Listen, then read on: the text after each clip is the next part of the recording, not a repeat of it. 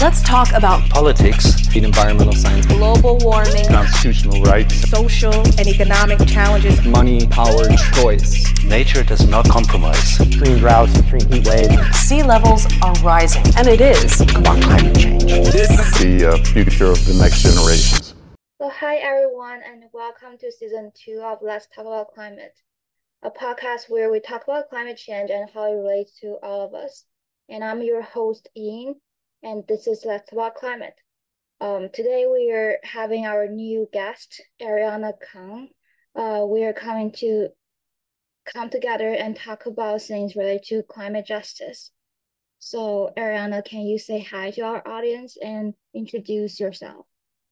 Hi, everyone. My name is Aryaana Khan. I am a youth climate organizer, poet, and an environmental scientist.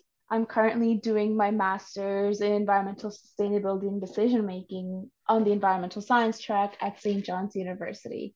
I've been involved in the youth climate movement for the past nine years at this point, and I am so excited to talk about climate with you.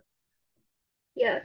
Um, so to start out, um, I feel like climate justice is kind of like a huge topic, and I'm not sure if our listeners are familiar with this, uh, maybe can you like share a little bit why you're interested in climate justice and what does that mean to you? Yes. So before I get into the definition of climate justice, I want to tell you about why I got into this work. I was born and raised in Bangladesh, which is a small country next to India, 8,000 miles from New York City. Um, and growing up there, I witnessed annual flooding that, you know, got really bad um, and probably worse each year. Um, in fact, this summer, when I went back home after graduating college to visit my dad and my family, we had one of the worst floods that has ever happened in the last few decades. So, you know, uh, when I started doing this work, it was really honoring where I come from and the experiences that I've had there, and honoring the fact that um, frontline communities really need to be centered in climate conversations and climate policies. So, climate justice at the end of the day is centering frontline communities and marginalized voices to deal with um, our world's changing climate. So, um, I really like that you mentioned the specific miles from your home country, New York. It's really like help us kind of visualize how far it is. Um, mm-hmm. And then when I talk about marginalized communities, I'm like also thinking about uh because like in the US, I feel like in the global north countries and then a lot of other other countries in other continents are definitely like the global uh like they're experiencing that maybe people in the US doesn't experience and there are many countries that are global south uh, and they definitely like they like need financial support and other things to also to come to to come to like uh to like reach the goal for net zero and do things about climate change and climate justice um so um i just wonder like can you um can you like giving like your story or your like uh things that like your thoughts about why our audience should care about climate justice. Yes. So, you know, as I've mentioned, I was born and raised in Bangladesh, but the concept of climate change and the consequences of climate change didn't really click for me until I started living in New York City. The reason that I mentioned that my home in New York City is now over 8,000 miles away from where I grew up is because back in 2012 when Hurricane Sandy hit, a lot of the impacts here were actually very similar to what I had experienced uh, growing up in Bangladesh. So, you know, um, it doesn't matter whether you live in the global north or the global south. When it comes to climate change and extreme climate events like flooding or hurricanes, um, you are likely going to experience those no matter where in the world you are. That being said, if you are uh, from a marginalized community. Let's say you're from a lower income community or you're from a black and brown community, you are likely to get hit with the worst impacts. You are likely to be less resilient to those impacts because you're likely to have been deprived of resources to deal with those impacts. Yeah, um, can you like explain a little bit more for our audience, uh, why if you're like marginalized community, you're like black or you're uh you're in poor communities, you're more likely to uh hit by those like disasters or things caused by climate change. Yes. So I will use New York as a case study for that. New York is one of the richest hubs, one of the and it has one of the richest cities in the world, right? Um, New York City is a dream city. However, that wealth is not equally distributed amongst all of the neighborhoods and amongst all the communities here.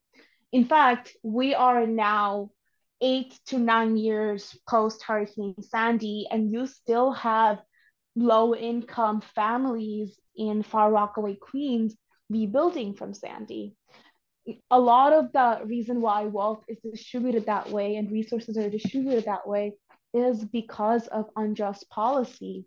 When it comes to my native country, Bangladesh, which is 8,000 miles away, the reason that um, communities and villages are lower income there is because of historical events like colonization and historical mechanisms of pillage of wealth, right? So um, it's really important to look at this issue really from community by community to examine the policies that have you know created wealth in said communities or rather lack of wealth in said communities and then and then contextualize why you know they might have less resources to deal with a really bad flood or to deal with a really bad drought mm-hmm.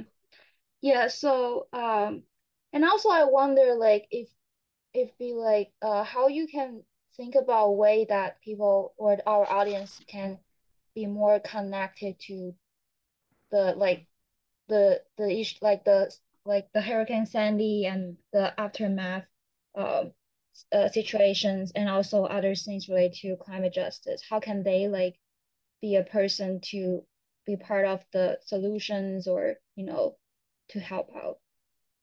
Right. Yes i think more and more people are trying to figure out how to be a part of climate solutions which is a good thing. Um, the first and foremost step we all need to take is to see where we are in our own communities in terms of wealth. You know, some of us have more resources and more privilege than others. And I will use myself as an example. So, even in Bangladesh, you know, when I was growing up in the capital city there, I was living in a place that had the resources to deal with the extreme flooding. I wasn't living in one of the villages that literally got wiped off the map because of the rising sea levels. I was living in the city, and my family had the resources to still send me to school after the floods receded a little bit. You know, they had the money to still um, rebuild our neighborhoods after there was devastation from floods. That wasn't the case for everybody. And that was something that I had to grapple with and that I had to really um, do my research to fully understand, and that I really had to open my eyes and have conversations with people to really understand, especially because I was a child. Um, that so like when it comes to folks wanting to getting involved within the climate movement in their own local communities or states or countries, um, that's something that they will have to assess for themselves where they are in the context of their communities. Um, the next thing would be to examine their local policies. Uh, in my situation, when I was living in New York City, I actually didn't know climate change as a formal concept in my public school education. Um, so I was, you know, at the age of 13, I was working with a group, uh, with a nonprofit group called Global Kids to mandate climate education in New York City because I realized that you know I wasn't getting um, an understanding of climate change and this like really important topic um, from my science curriculum or from my you know social science curriculum at school. Um, so really to assess where our communities are in terms of wealth, to assess where our communities are in terms of education, and then figuring out how we can change that. Like that is the first and foremost way that we can get involved. And of course, uh, there are smaller actions, right, that might not be super community oriented that we could take in our personal lives. So, for instance, I started composting because, you know, even though I live in the middle of New York City, it's something that we can all do. Um, I started being more conscious of my food choices and my transportation choices.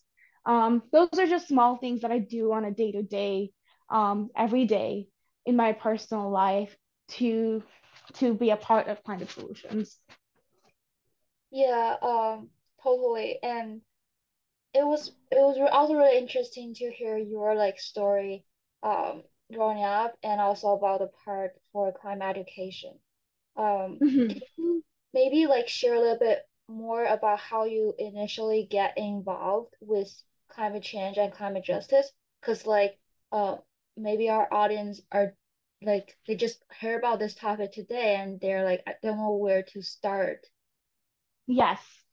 Yeah. So I first started um, getting pulled into the youth climate movement at the age of 13.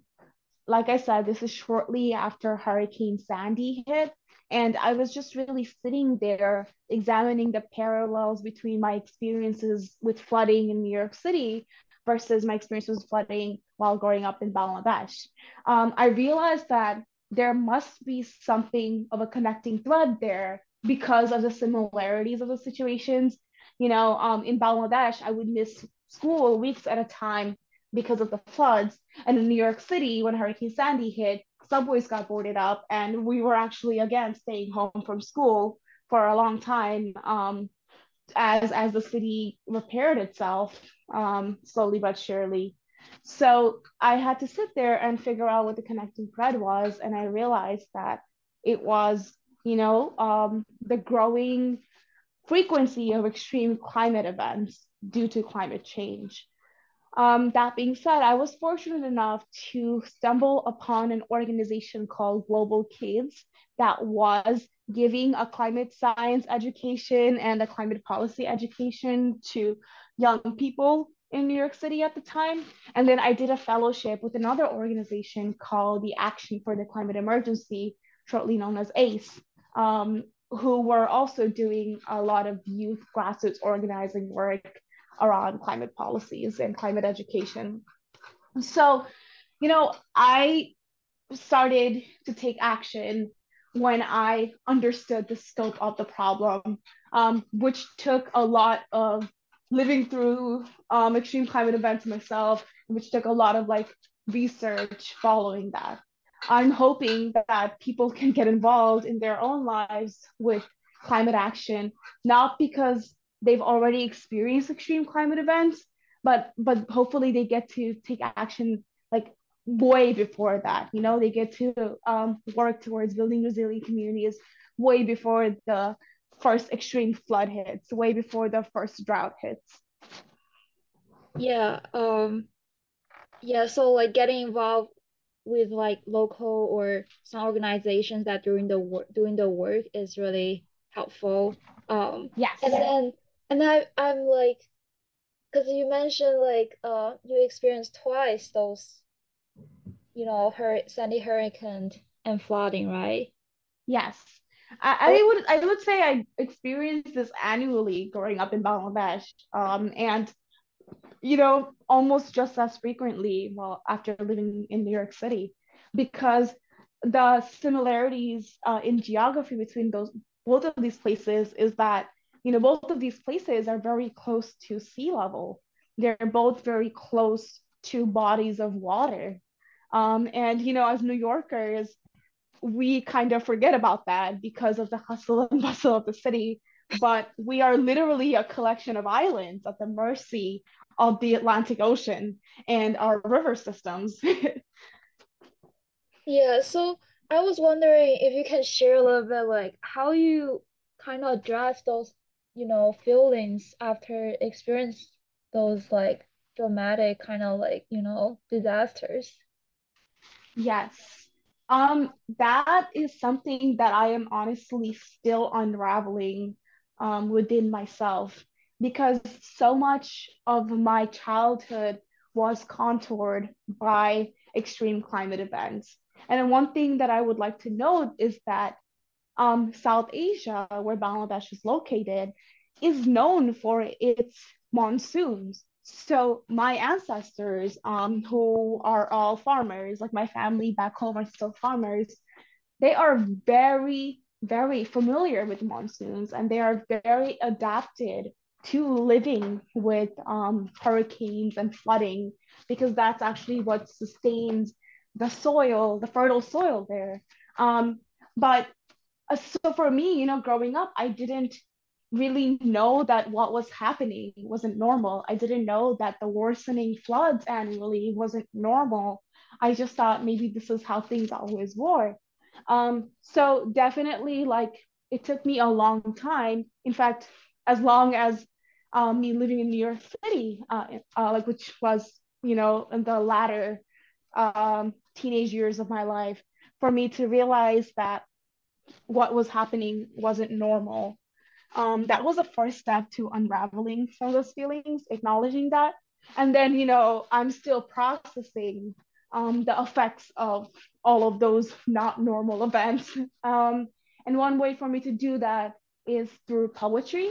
Um, so I avidly journal and I um, I'm a poet, like I write eco poetry and I also teach other young people how to write eco poetry surrounding um, their experiences with um, whatever climate events that happened in their homes or in their neighborhoods or in their countries and yeah just just creating language to to really process the feelings that might emerge from what has been normalized within our lives.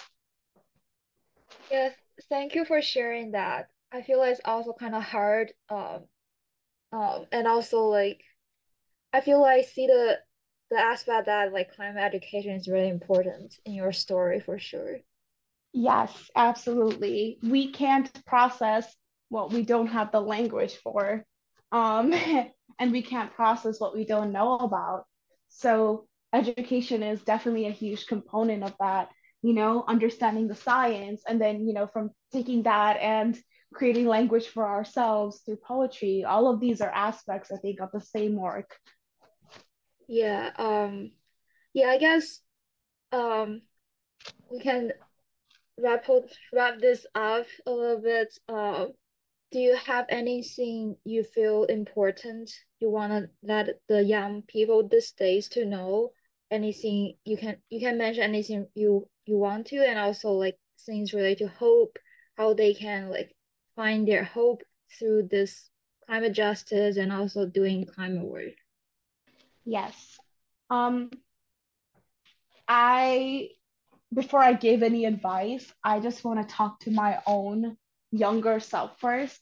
I am still a young person. I'm only 22 years old now.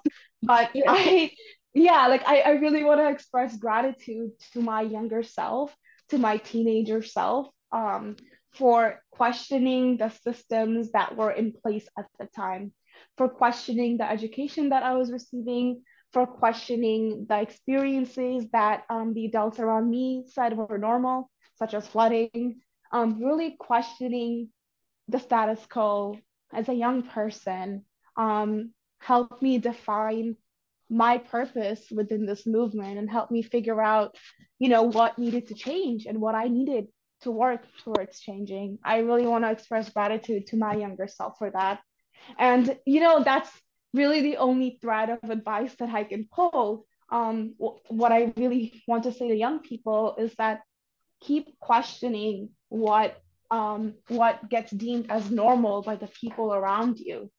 Because, you know, these extreme climate events aren't normal. The policies that we have in place to deal with that or to not even like acknowledge these things isn't normal.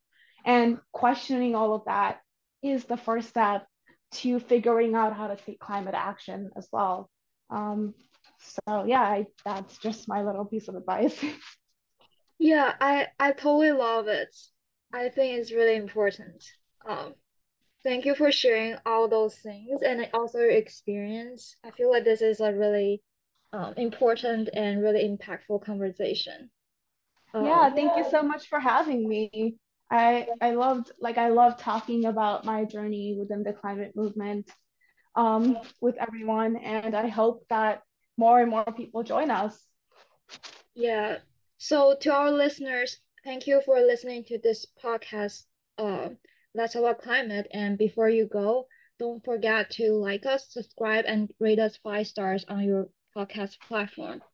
Um, please reach out to us if you have any questions or any topics you, would like us to talk about. And with that, this is That's About Climate.